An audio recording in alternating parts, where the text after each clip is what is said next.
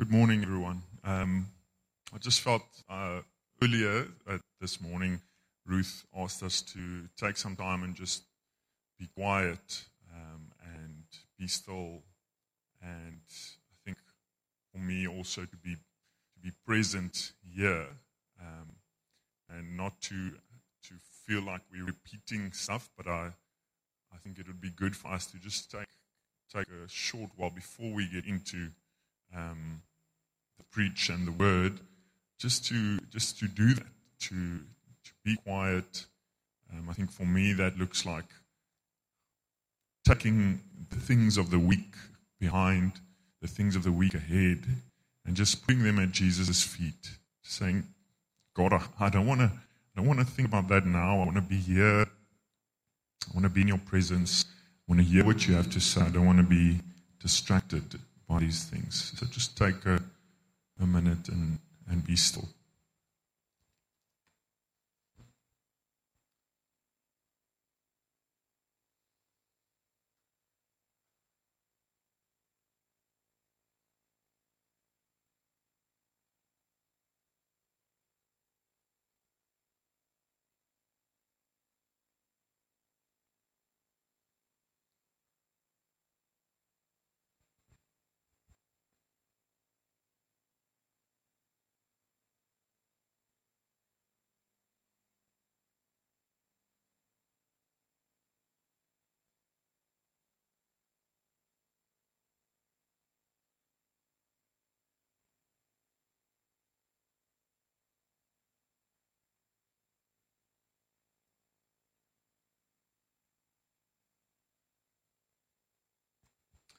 Amen. Amen. So, just want from my side, also say thank you um, for everyone here. Like Ruth said, it's nice to see so many faces in the venue. Um, thank you for the people joining us online.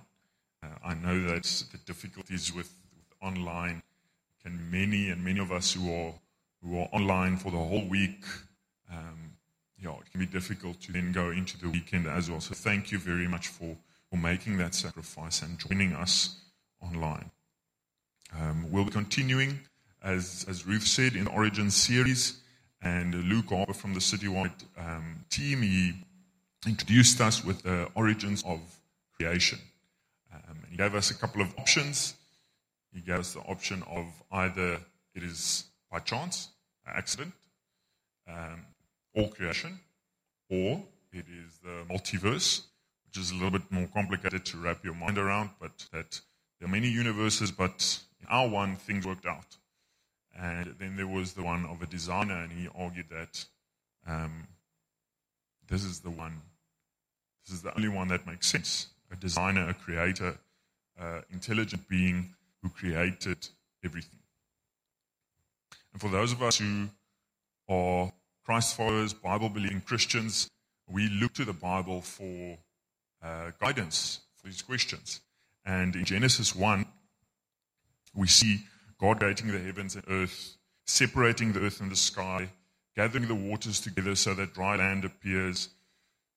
And then God fills those spaces. He fills the sky with birds, with flying creatures. It says He fills the, the, the, the oceans, the waters. Um, it uses, my translation uses the word, so that the waters teem with life. So it's full of life. Um, and then the land produces, it says, the land produces living creatures. Which brings us to today's message uh, the origins of humanity, of us. Um, you and me, every, everyone that is considered a human. Where did we come from? Now, I'm not talking about the biology of where we came from and how we got conceived. I'm talking about where did it start? Where did we all start? Where did humans begin? And if we look at the progression uh, or the order of events in Genesis 1, there's, it, it would seem like we are the main event. We see that the spaces get created, then the creatures to fill those spaces get created, and then finally, before God rests, he creates humans. We could have easily been grouped in with the land animals because, in a sense, we could say we are we also on the land. So we could have easily been grouped in with land animals. But for some reason, God kept us separate from the land animals. Not only were we made after everything else, uh, we were also the only ones where the Bible says that we were created in the image of God. Now, as Bible believing Christians, we look to the scriptures for answers as to our origins, our beginning, our start. And if you are not a believer, you are so welcome here, whether in person or online. And my request from you would just be to seriously consider the claims made by Scripture. So let's look at Genesis 1 and 2, and we're going to focus on humanity in these sections. Uh, if you have your Bible here, please open to, to Genesis 1. We're going to start in Genesis 1, verse 26 to 29, and then we'll look at Genesis 2, verse 5 to 8, and verse 15 to 17.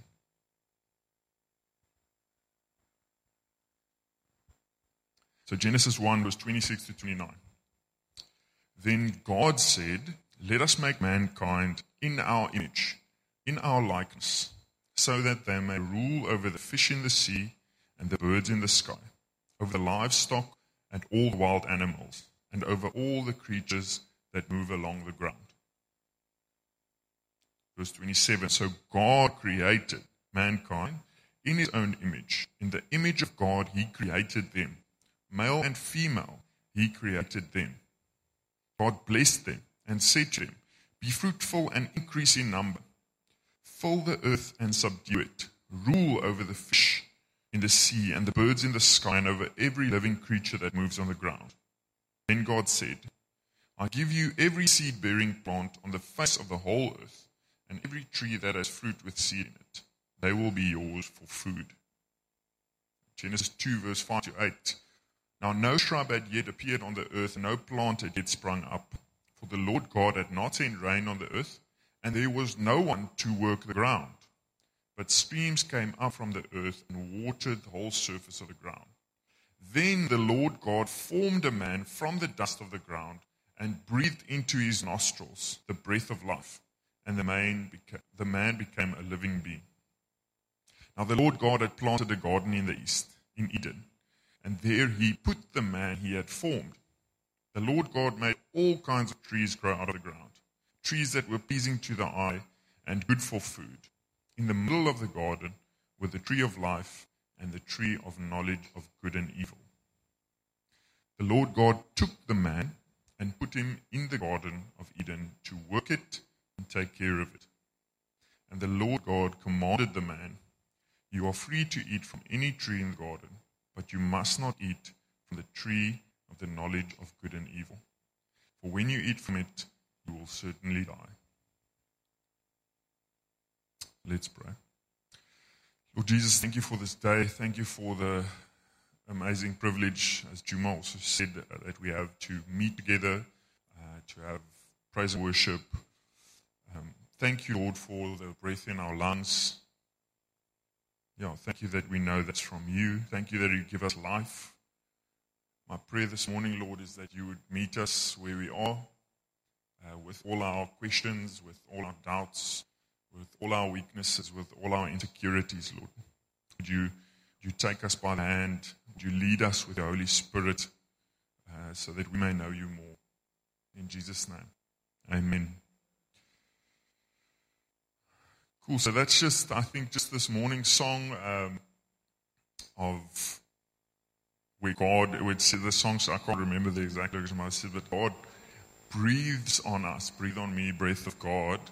And, and in that section in, in Genesis 2, it's also nice to see that God made this creature, but it only became a living being after God breathed on him. So just, just a, a side note. After God put the, um, the breathed into his nostrils the breath of life, and only then did he become a living being. So we will be looking at uh, essentially three things that will help us have a better understanding of the biblical worldview of the origins of humanity. And then, fourth, we're going to look at the problem. So let's get into it. Um, the first two points are relatively short, uh, and in the last, the, the, the point three and four are a little bit longer, so just so you are aware. Um, so the options. So essentially, there are two main options of where humans originated. So the first one is that humans are the byproduct, uh, a consequence, if you will, of the Big Bang theory or the, the Big Bang. And by a process called natural selection and evolution. Now, in summary, what this says, I'm not a, a scholar on it, but what this says is that there was, in the beginning, there was nothing or very, very little uh, in the universe. And somehow this exploded, which set in motion a series of events. And over billions and millions of years, this explosion caused matter to form, things, physical matter. And, and that's where, over, over time, the, the laws of gravity and those laws also got formed out of this explosion. And one of the things that also formed was living organisms. And then again, over much, much time, these living organisms evolved into other living organisms, other creatures. So, evolving from just a clump of, of cells into, into fish, for example. I'm skipping obviously a lot of things. This is the theory. From fish into, into land animals, and then remember millions, billions of years eventually evolving into the creatures we see today as well as humans. Um, so I'm just going to give a simple definition of evolution. So, evolution, the process by which different kinds of living organisms are believed to have developed from earlier forms during the history of the earth. And natural selection, which is the key factor in evolution, is the process whereby organisms better adapted to the environment tend to survive and produce more offspring. And that's also how, in this theory, it is explained that there are fossils of beings um, that aren't here anymore because by natural selection they could not adapt to their environment. And other creatures, such as ourselves, were more adapted to the environment. Now, although these definitions are mainly focused on the processes of where life came from, this theory believes that all life, including humans, evolved out of other life forms. And those life forms came into existence after the Big Bang. So, according to a simplified version, life and ultimately humans originated o- over time after the Big Bang. They were not created. And this brings us to our next option. The option that says that humans were, in fact, created. This, in summary, says that there was something or someone, a designer, an intelligent being, that decided to create or put humans here. First, setting in place the conditions for life to be able to survive, and then creating humans and putting the humans in those um, conditions. So, those are the two main options, and there are very many variations in between. Uh, for example, just because someone believes in evolution doesn't mean they don't believe in a creator, and vice versa. Um, we have many people who, who do believe in both, and there are much debates between Christians, between people who believe in creator uh, around evolution. Something that, that we can know as an observable fact is that there is something like evolution, which is called which is called microevolution. Um, like, for example, a, uh, they always use example, birds are quite common in this way. The bird's beaks would either go longer or shorter or bigger or smaller dependent on their environment. So there is definitely something like evolution. The big debate is around is there something like macroevolution, which says that one being uh, can evolve out of another being? So a, a, a human can evolve out of a uh, ape, or a land animal can evolve out of a sea creature. But that's not the discussion that we are going to be focusing on today. For the purpose of today, we are going to look at either humans were created or they were not created. So, either humans existed as a result of uh, explosion or they existed as a result of intelligent design and were created. And I would argue that the second one is the only one that really makes sense. All around us, we see order, processes, systems, seasons, day and night, things that are not up to us whether it happens or not. We don't control whether the sun comes up or doesn't. In our bodies, as we sit here, our bodies are at just the right temperature, hopefully. Otherwise, you wouldn't have been able to come in. Our lungs are functioning without us thinking, oh, I have to take a breath, I have to breathe out. It just happens. Our heart beats at the right rhythm, something I don't have control over. Our livers, our kidneys, there's so much going on as we sit here inside our bodies. We are reasoning as we sit here. We are considering these questions. Where did life come from? Where did humans come from? Thinking about them, processing them, I think to assume that all this, this was as a result of an accident misses the mark. I find the following two analogies to be helpful for me. Um, and I actually I read this is this is I think I heard this first one in a song. It says if you if you see a book, if you look at the book, many of you are holding a Bible in your hands. You see the book, you see chapters, you see verses. Uh, it's well bound up. There's, a, there's sentences that make sense, they have an order. Would you assume that there was an explosion at the printing press or at the library and this book was produced? We won't assume that. We would know without having to know the person who wrote the book that someone wrote the book, that someone printed a book, that someone put the pages together.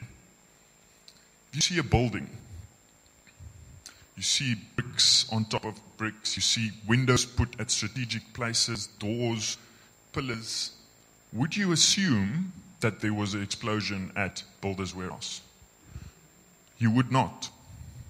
Without having to know the builder or the architect or the designer, we would know that there was a builder and that there was an architect and that there was a designer.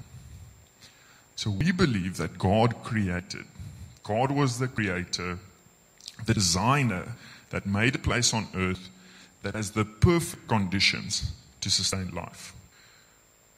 If you haven't watched um, the first, the first uh, Origins with that Luke Harper did, um, it's just the odds for life to be able to exist here are staggering. Um, and if you haven't watched that, I really encourage you to go do that. So it's not only the conditions aren't only perfect for life, but also for us, for human life. But is that really what we want to know? Is that what we think of when we go to work every day, come home, eat, sleep, go to work, come home, look after the kids, everything we have to do, eat, sleep, get up, shower, go. Do we think, walk and think, how did I get here?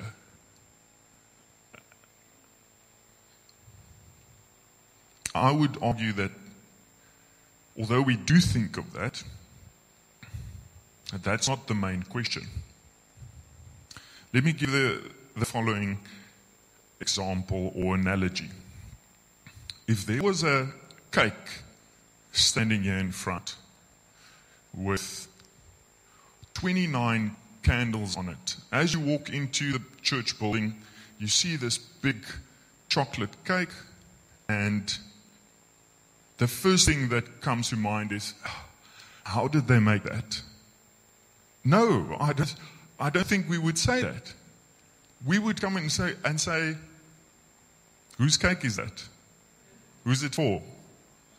Uh, why is it here?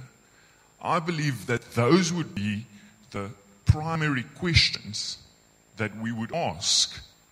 And, and yes, the question of how would come later after I found out that the cake is for Andre and Ruth made it for him. Then I would maybe go to Ruth and say, Oh, that's a nice cake. How did you make it? So we, we kind of have primary questions and secondary questions. And not that one is more important than, than the other, but it comes down to attention.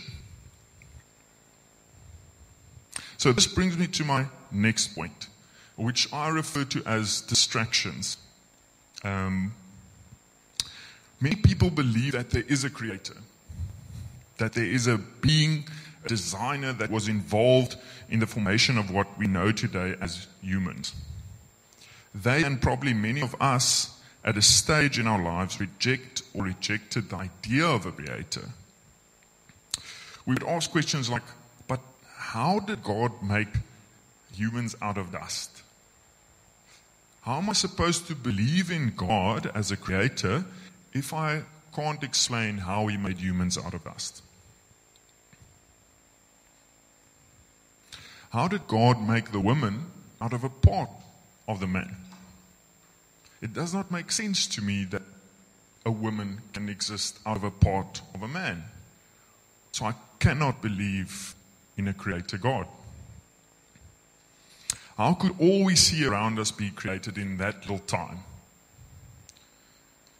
And I would refer to these as distractions.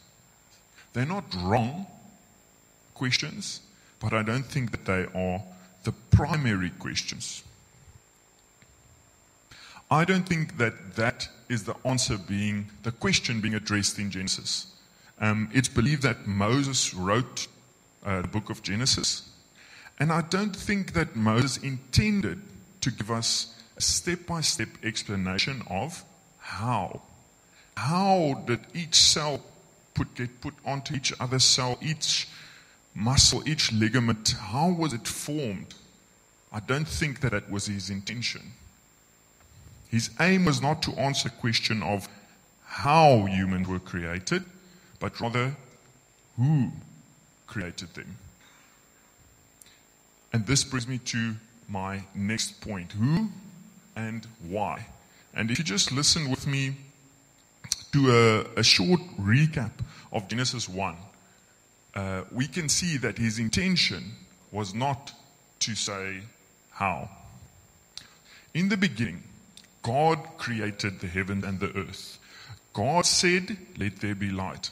God said, Let there be a vault between the earth and the heavens. God said, Let the water be gathered to one place and let dry land appear. God said, Let there be light in the sky. God said, Let the water teem with living creatures and birds fly across the vault. God said, Let the land produce living creatures. And then finally, before God rested, God said, Let us make man in our image. These scriptures are very much focused on who. As we see in the recap above in Genesis 1, as well as the emphasis on God in Genesis 2, where we also see phrases like, and God said, and God blessed, and God created, and God made, and God commanded, and God, and God, and God. The who, at least according to these scriptures, is God. He created us in His image. So, again, I just want to reiterate that I'm not saying that asking how is wrong. Ask how. But when we look to the scriptures, the first question we're going to ask is who? And that is the main question that Genesis 1 and 2 is trying to address is who and not necessarily how. And that brings us to why. I don't know about you, but I don't often think about how. Have I ever thought of it? Of course I have. I have many of these questions, and I do explore the answers. But much more often, the question that comes up is why? Because I can easily believe that uh, almighty, all powerful God can create humans out of dust. If He can create everything we see around us, I believe that He can do that. But why would He do that? Why would He need to do that? So that's the question I think is the primary question. Why? Origins of humanity? Why? Why did God create us? Why are we here? And if we look at what Genesis has to say about the why, then it seems simple. Genesis 1, verse 26. Why? so that they may rule over the fish in the sea and the birds in the sky, over the livestock and all the wild animals, and over all the creatures that move along the ground. Genesis 1:28. Why? To be fruitful and increase in number, fill the earth and subdue it. Rule over the fish in the sea and the birds in the sky and over every living creature that moves on the ground. The Lord God, sorry, two, Genesis 2.15, the Lord God took the man and put him in the Garden of Eden. Why? To work it and take care of it.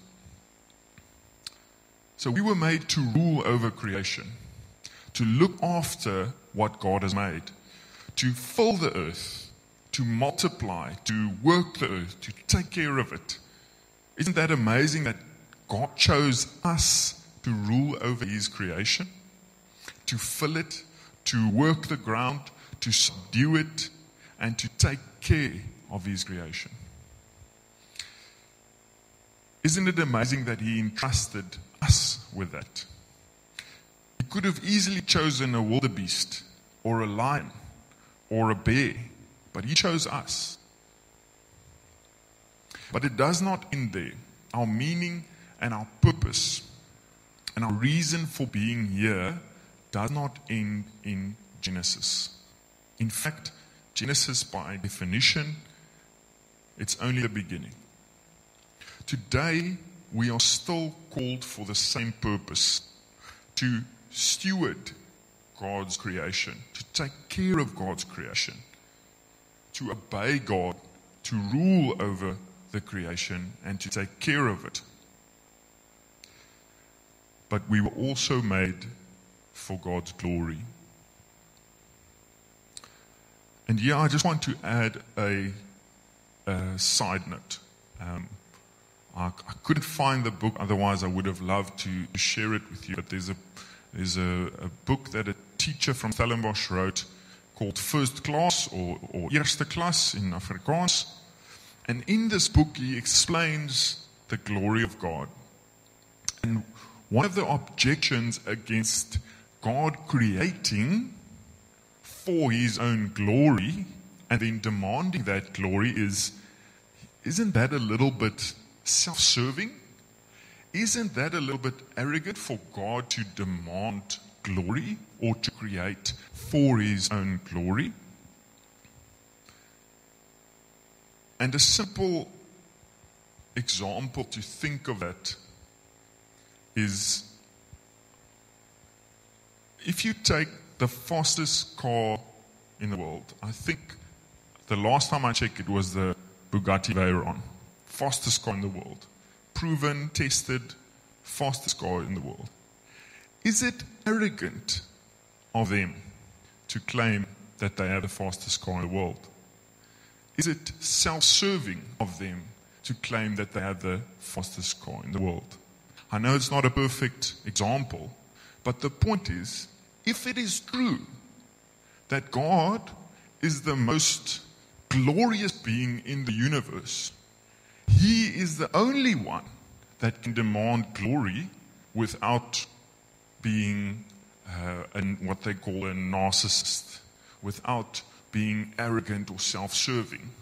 Because it is true that God is the most glorious being in the universe, He is the only one that deserves glory and that may demand it.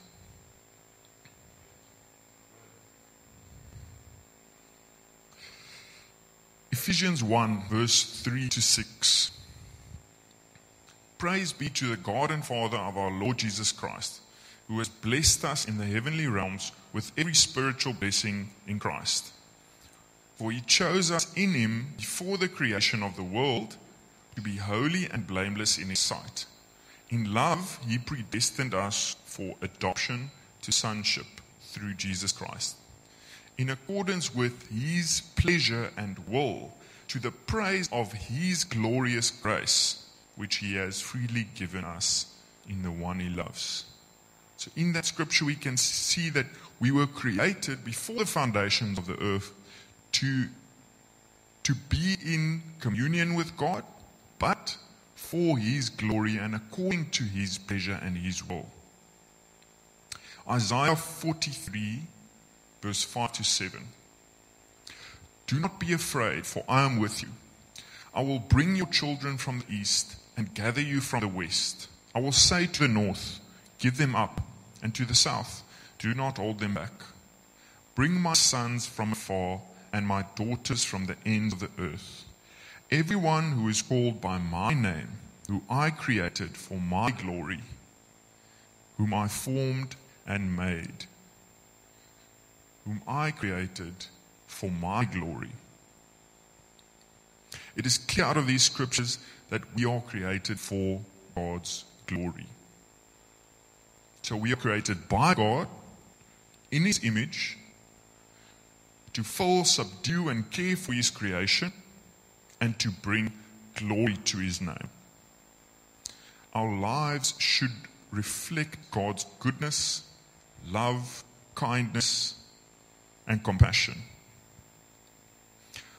Jesus also speaks about this to his disciples of how our lives should reflect God's glory or for God's glory. In Matthew 5, verse 14, um, and I think most of us would know this verse. You are the light of the world. A town built on a hill cannot be hidden. Neither do people light a lamp and put it under a bowl. Instead, they put it on its stand, and it gives light to everyone in the house. In the same way, let your light shine before others, that they may see your good deeds and glorify your Father in heaven.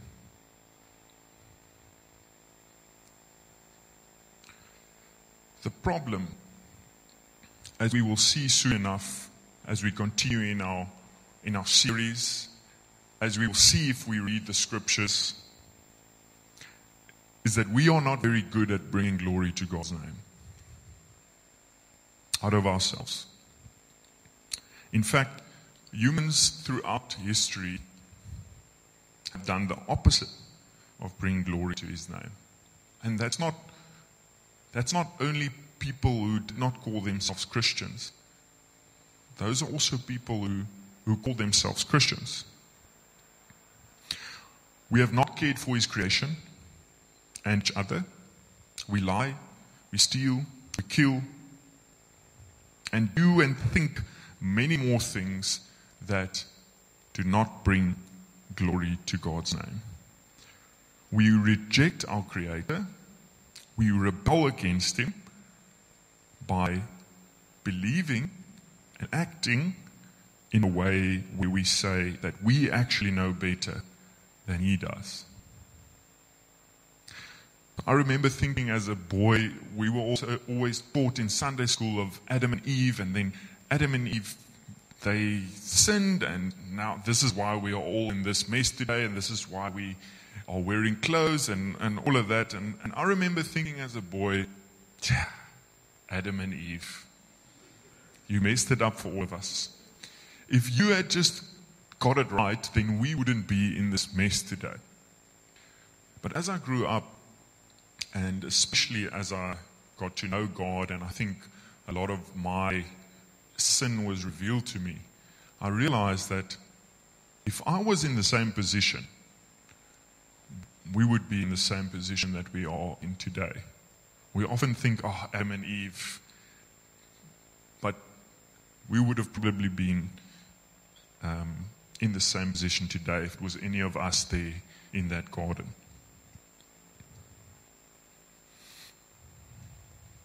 It just takes a long, hard look at ourselves, what we think of, how we act, to see how far we fall short of God's glory.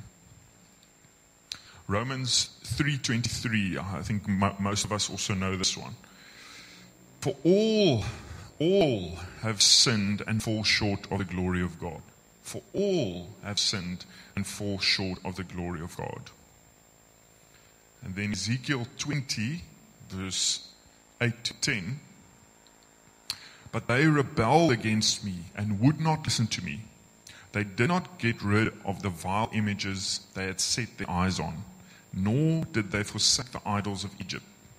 So I said I would pour out my wrath on them and spend my anger against them in Egypt. But for the sake of my name, I brought them out of Egypt. I did it to keep my name from being profaned in the eyes of the nations among whom they lived, and in whose sight I had revealed myself to the Israelites. Therefore, I led them out of Egypt and brought them into the wilderness. We are not great at making God's name great, at glorifying His name. He is. In His love and kindness and grace, and for the sake of His great name, in Ezekiel we see Him saying, For the sake of His name, He brought the Israelites out of Egypt. Although they rebelled against Him, although they profaned his name, made his name bad in front of all the nations. For the sake of his name, he brought them out of Egypt. And later on, we know he sent his son to die for us. His son, Jesus Christ, who lived a life that glorified God, the life we were not able to live. But then, instead of getting rid of us, the part of creation that did not bring glory to God's name, he sacrifices Jesus, the one who did live a life glorifying God's name. Why? So that we may have another opportunity to be in communion with God and to bring glory to his name as we were created to do. Through believing in the one he sent, Jesus, he calls us to repent from this life that does not glorify God and believe in Jesus Christ. I asked the, the band to come to come up for us as we just finishing up landing.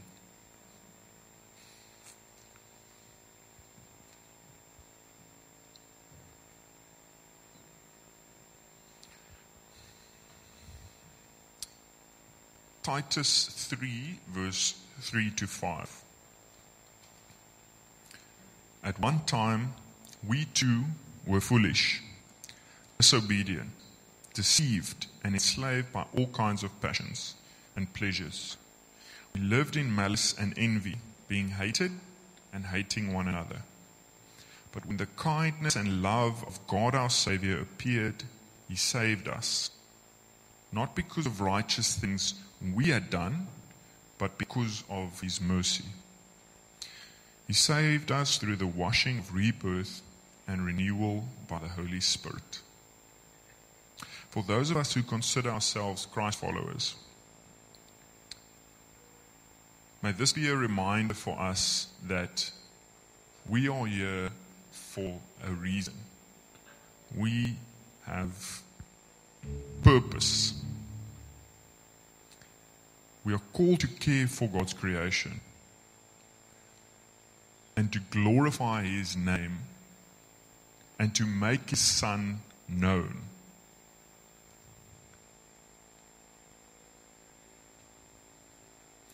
We are not only here to live out a life of 60 to 70 years, going to work. Not that those things are bad, but I want, as Christ followers, a reminder for us, for me, that there is more than that. I, I listen a bit to, uh, to hip hop music, which often people are very surprised. This Afrikaans guy from Oudtshoorn listening to hip hop music. But there's a guy that I listen to, and he's, he's, he's become very successful. And he plays a clip in one of his songs where he said, like, this was the, the pinnacle of his career. He, his songs that made platinum, not that I know what that means, but successful. He, he had, his, all his tours were, were sold out. He had the biggest following. He had sold the most albums that he ever had. So he, he, had, he had made it. And he just said, if this is it, if this is what it feels like to make it, then I don't know. And I think coming to that point, many of us won't ever reach that point to know that having all that success, money, whatever, fame, whatever it may be, being there, you're still going to feel like, is this it? If we're feeling it today. We have purpose, we have reason. For God's glory, and to make his son known. For those listening in who are not Christ followers, maybe today is the day that you realize you did not just happen. You were not an accident. You were created by a creator who cares for you and has purpose for your life. This might not look like what you think it would look like, but it is better for us, for you, and for His name. So may I encourage you to come before God today, repent of a life that is not glorifying to God, and believe in Jesus Christ for the forgiveness of sins. Ask Him to show Himself to you, to guide you, and to help you with all the questions. Let me pray for us. Lord Jesus, yeah, we just thank you for this time together. We thank you that we can uh, learn from your word. I pray, Lord, especially now for, for Christ followers. I pray that those of us that are feeling like, is this it? I've given my life to Jesus. Is this it? Is this all there is for me? Lord, I pray that you would guide us as Christ followers. Would you guide us through your Holy Spirit? Would you make opportunities for us to make your name known, to glorify your name, and to make your Son known, to make known to the world what you have done for us? For those of us that are not Christ followers, Lord, I pray that you would reveal yourself to them. I pray that you would answer their questions. I pray that you would yeah, like, like Thomas, Lord, help them with their doubts. I pray this in your holy name. Amen.